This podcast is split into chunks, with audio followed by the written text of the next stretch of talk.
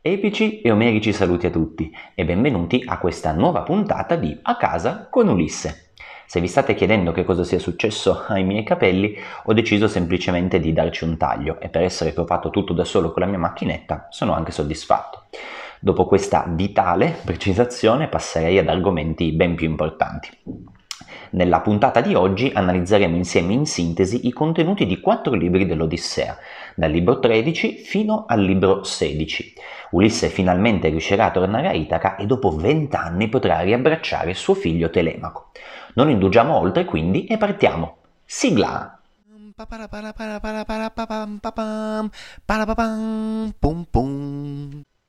All'inizio del tredicesimo libro Ulisse è molto teso non vede l'ora di partire. Il cantore racconta che affretta con lo sguardo il percorso del sole affinché possa tramontare, eh, perché quella sarà poi proprio l'ora della sua partenza.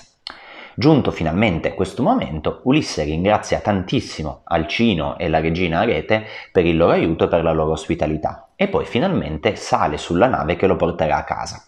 Appena mette piede sulla barca, Ulisse cade in un sonno profondo. Tra l'altro le navi dei Feaci sono delle navi particolari, diciamo così, è come se avessero una sorta di pilota automatico, conoscono le intenzioni di chi le guida, è quasi come se fossero per l'appunto teleguidate. I Feaci quindi accompagnano Ulisse addormentato e tutti i doni che ovviamente gli sono stati fatti fino a Itaca. Eh, ci arrivano molto velocemente, approdano in una baia nascosta, eh, in questo porto secondario a Forchis, lasciano a terra Ulisse circondato dai doni e poi ripartono e tornano indietro. A questo punto però Poseidone si accorge che i Feaci hanno aiutato Ulisse e quindi in accordo con Zeus decide di punirli mentre la nave dei Fiaci sta tornando all'isola e quindi eh, gli abitanti cominciano a vederla da lontano, Poseidone la trasforma in roccia e poi decide che coprirà l'isola con un alto monte, che è una frase misteriosa e minacciosa. In realtà il destino dei Feaci nell'Odissea rimane in sospeso. Questo perché eh, il cantore racconta che Alcino e i Feaci si affrettano a compiere dei sacrifici per placare l'ira di Poseidone, ma la loro sorte non viene rivelata. Anzi, si passa subito a raccontare di nuovo di Ulisse, che a Itaca si sveglia ma non riconosce la terra, quindi non sa dove si trova. Arriva Atena sotto le mentite spoglie di un pastore. Ulisse, che è circondato da doni e che è da solo, comincia subito a inventarsi una storiella per giustificare la sua presenza e quella dei ricchi doni. Atena si mette a ridere poi mette una mano sulla spalla eh, di Ulisse e si rivela, lei è la dea dell'intelligenza, non c'è bisogno di, questi, di queste menzogne, di questi inganni. Anzi, Atena spiega a Ulisse che è venuta lì per, per aiutarlo, lo aiuterà a nascondere i doni, lo aiuterà a tessere eh, trame e inganni eh, contro i pretendenti, ma gli rivela anche che una volta che andrà a palazzo, eh, proprio Ulisse dovrà sopportare tutta una serie di prepotenze dei pretendenti stessi. Uh, Ulisse però uh, chiede ad Atena dove si trova e la dea gli rivela che finalmente è giunto a Itaca. Ulisse, molto molto commosso, bacia la sua terra natia. Sono pochissimi versi che però raccontano la grande grande gioia di Ulisse, ve li leggo. Siamo ai versi 352-354 del tredicesimo libro. Così dicendo, la dea disperse la nebbia e fu svelata la terra. Allora gioì Odisseo costante, glorioso, salutando la patria, baciò le zolle dono di Biade. Quindi finalmente Ulisse è arrivato a casa. A questo punto Atena aiuta eh, il nostro eroe a nascondere i ricchi doni dei Feaci in una grotta che si trova lì vicino e poi gli suggerisce di andare a ehm, cercare ospitalità nella capanna di Eumeo, un porcaro, un guardiano di maiali che però è un servo che è rimasto fedele a Telemaco, fedele a Penelope e fedele quindi anche a, a Ulisse. Prima di mandarlo via però Atena cambia l'aspetto di Ulisse e lo rende un mendicante proprio per eh, renderlo anche e soprattutto irriconoscibile. A questo punto Odisseo si avvia verso la capanna di Eumeo. All'inizio del quattordicesimo libro Ulisse arriva quindi alla capanna di Eumeo. In realtà viene attaccato dai cani di quest'ultimo, ma Eumeo lo salva e poi lo accoglie in casa e con ospitalità offrendogli un bicchiere di vino e un pezzo di formaggio. Mentre Ulisse si rifocilla, eh, Eumeo gli racconta un po' quella che è la situazione a palazzo, dove i pretendenti ormai la fanno da padroni e il sovrano, eh, che Eumeo rimpiange molto, è ormai assente da praticamente vent'anni. Ulisse, mendicante, a questo punto predice quasi il ritorno di questo eh, sovrano, ma Eumeo è disincantato e disilluso, ormai non, non, ci crede più al ritorno del sovrano, molto probabilmente è morto eh, lontano dalla patria, chissà dove, anzi e Omeo spiega a Ulisse che tanti nel corso degli anni sono andati alla reggia millantando di avere delle notizie proprio su Ulisse eh, soltanto per avere in cambio qualche dono da parte della regina, ma in realtà erano delle fake news costruite eh, ad arte. A questo punto Eumeo chiede a Ulisse chi sia e Ulisse gli risponde inventandosi una storiella molto molto articolata eh, che si sforza di rendere credibile. Ve la leggo. Allora, di fatto Ulisse fa finta di essere un guerriero cretese che è partito per Troia. Sulla strada del ritorno dalla guerra si è fermato per sette anni in Egitto, accumulando molti doni, ma è stato ingannato da un mercante fenicio che gliel'ha rubati. A quel punto, dopo una tempesta, è arrivato da Fidone, il re dei Tesproti, ehm, e lì ha ricevuto notizie di Ulisse. Con una nave dei Tesproti è arrivato a, a Itaca dove si è nascosto da questi marinai eh, che l'avevano preso prigioniero per riconquistare la sua libertà. Incredibilmente Eumeo crede alla storiella tranne alla parte dove eh, ovviamente il mendicante dice di aver conosciuto Ulisse. A questo punto Ulisse fa una scommessa con Eumeo e gli dice che se effettivamente eh, Ulisse tornerà, eh, Eumeo potrà regalargli un mantello, altrimenti eh, se Ulisse non ritornerà eh, Eumeo potrà ucciderlo. Prima che Eumeo possa obiettare qualcosa, i giovani pastori che vivono con Eumeo e che lo aiutano a pascolare i maiali fanno ritorno. Eumeo, dicevamo prima, nonostante sia povero, sia un guardiano di, di, maiali, ha una grande nobiltà d'animo. Già prima aveva accolto in maniera molto ospitale Ulisse, eh, con il fatto che ha un ospite a cena decide di uccidere un maiale e dà una delle parti più buone del maiale, un pezzo vicino alla schiena, proprio al suo ospite. Eh, non pago, eh, decide di dormire lui nella stalla per far dormire dentro la capanna Ulisse e i giovani pastori. Ancora una volta sottolineo questa grande nobiltà d'animo proprio di Eumeo. Il quindicesimo libro invece inizia con Atena che si reca a Sparta e esorta Telemaco a ritornare a Itaca, avvertendolo però che i pretendenti hanno intenzione di tendergli un agguato e quindi gli consiglia di approdare nel porto nascosto, nella baia nascosta a Forchis e di andare subito nella capanna di Eumeo. Quindi qui si capisce già un po' qual è il piano della dea, vuole che padre e figlio finalmente si ritrovino dopo tanti anni. Telemaco quindi saluta e ringrazia Menelao per l'ospitalità, ritorna a Pilo e si imbarca per Itaca.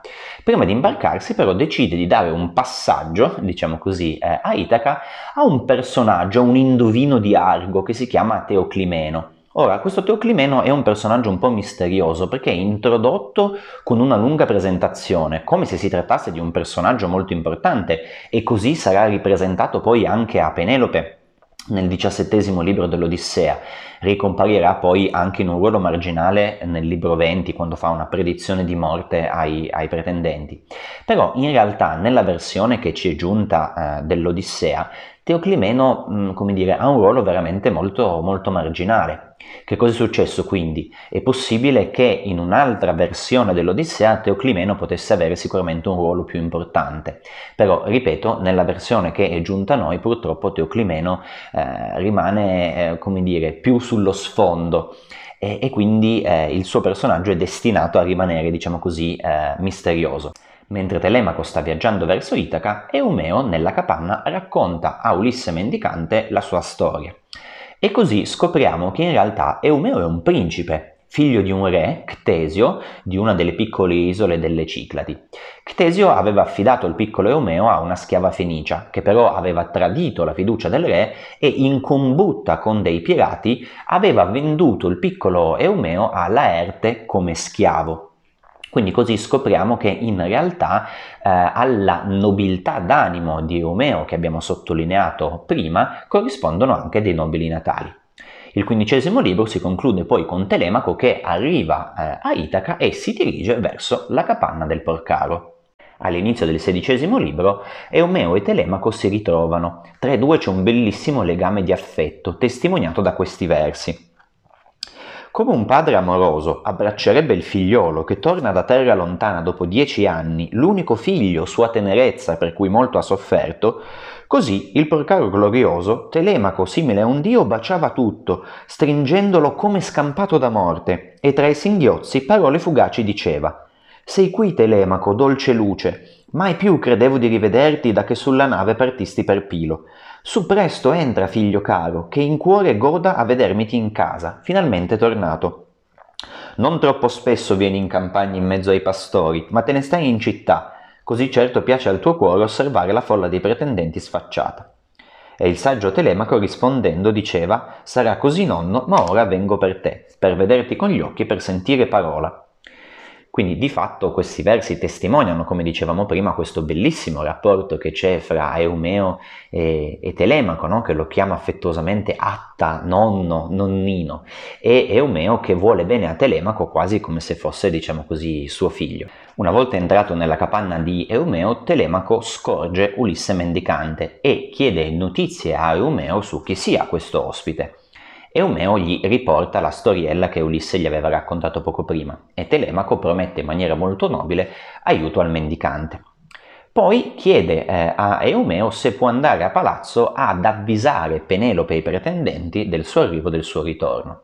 Il servo fedele obbedisce subito alla richiesta di Telemaco e se ne va. Con una scusa, Atena chiama fuori dalla capanna Ulisse e gli suggerisce di rivelarsi eh, a Telemaco in modo tale che finalmente, dopo più di vent'anni, padre e figlio possano riabbracciarsi. L'Odissea racconta questo momento molto molto commovente così. Siamo ai versi 167 e seguenti del sedicesimo libro. Atena gli disse, Accorto Odisseo, parla ora al tuo figlio parola, non ti nascondere più, cosicché morte ai pretendenti studiate, e insieme scendiate alla città gloriosa. Io stessa non sarò lontana da voi, pronta a combattere. Disse così, e con la verga d'oro lo sfiorò Atena. Subito un manto ben pulito e una tunica gli vestì indosso, gli diede giovinezza e prestanza. D'un tratto fu bruna la pelle, le guance si stesero, nera divenne intorno al mento la barba. E fatto questo scomparve. Ulisse rientrò nella capanna. Senza fiato restò il figlio a vederlo e distolse gli occhi, pauroso che si trattasse di un nume, e a lui rivolto disse parole fugaci. Ospite, ben diverso mi appari ora da prima. Hai altre vesti e non è uguale l'aspetto. Tu sei un nume di quelli che il vasto cielo possiedono. Ah, sici propizio, che ti facciamo offerte gradite e doni d'oro ben lavorato. Risparmiaci. Chiaramente Telemaco vede che il mendicante è uscito dalla capanna con un aspetto ed è tornato con un altro aspetto, è qualcosa che soltanto gli dei possono fare, quindi scambia eh, Ulisse per, per un dio. Ma Ulisse gli risponde così, no, non sono un dio, perché mi assomigli agli Eterni? Il padre tuo sono, per cui singhiozzando soffri tanti dolori per le violenze dei principi. Ulisse che solitamente è sempre capace di trovare le parole giuste al momento giusto con le persone giuste, qui invece in tre versi subito si rivela, c'è proprio l'urgenza dell'eroe di ricongiungersi con, con il figlio. Così dicendo, baciò il figlio per le guance e il pianto a terra scorreva, prima l'aveva frenato. Ma Telemaco, poiché non credeva che fosse il padre, gli disse di nuovo rispondendo parole. No, tu non sei Odisseo, non sei mio padre, ma mi inganna un nume perché io soffra e singhiozzi di più. Mai un mortale poteva far questo con la sua sola mente, a meno che un dio senza fatica a sua voglia venisse a farlo giovane o vecchio. Tu poco fa eri un vecchio e, malamente vestivi, ora somiglia agli dei che il vasto cielo possiedono. Ricambiandolo, disse l'accorto Odisseo. Telemaco, non va che tu, avendo qui il padre tornato, lo guardi stordito, un altro Ulisse non potrà mai venire, perché sono io, sono proprio io, che dopo aver tanto errato e sofferto arrivo dopo vent'anni alla terra dei padri. E questa è azione di Atena, che mi fa come vuole e può farlo, a volte simile a un mendicante, altre volte a un uomo giovane con belle vesti sul corpo. Facile ai numi che il vasto cielo possiedono, fare splendido miserabile un uomo mortale.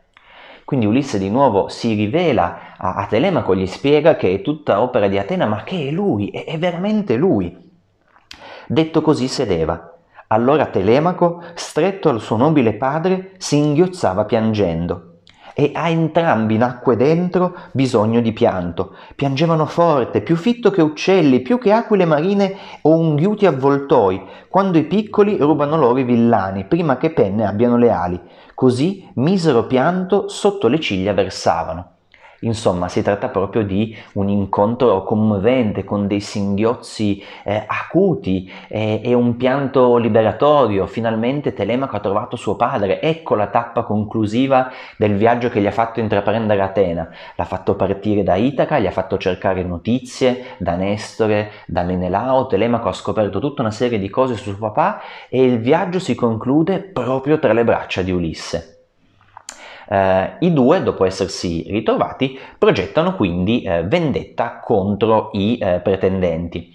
In realtà Telemaco è molto preoccupato perché il numero dei pretendenti è elevato, ma Ulisse lo eh, rassicura. Dalla loro parte ci sono Atena e Zeus. Eh, Ulisse fa poi promettere a Telemaco che non rivelerà minimamente la sua identità e che anzi, se a palazzo i pretendenti lo tratteranno male, Telemaco non dovrà intervenire, ma dovrà sopportare. Dopodiché eh, Ulisse e Telemaco si accordano. Eh, Telemaco sarà il primo che tornerà a palazzo e poi arriveranno eh, Eumeo e anche lo stesso Ulisse. Nel frattempo lo stesso Omeo è arrivato a palazzo, ha riferito alla regina e ai pretendenti che Telemaco è tornato, ovviamente i pretendenti non fanno minimamente i salti di gioia, e poi torna alla eh, capanna dopo aver svolto questo suo compito. E con Eumeo che torna alla capanna si conclude il sedicesimo libro.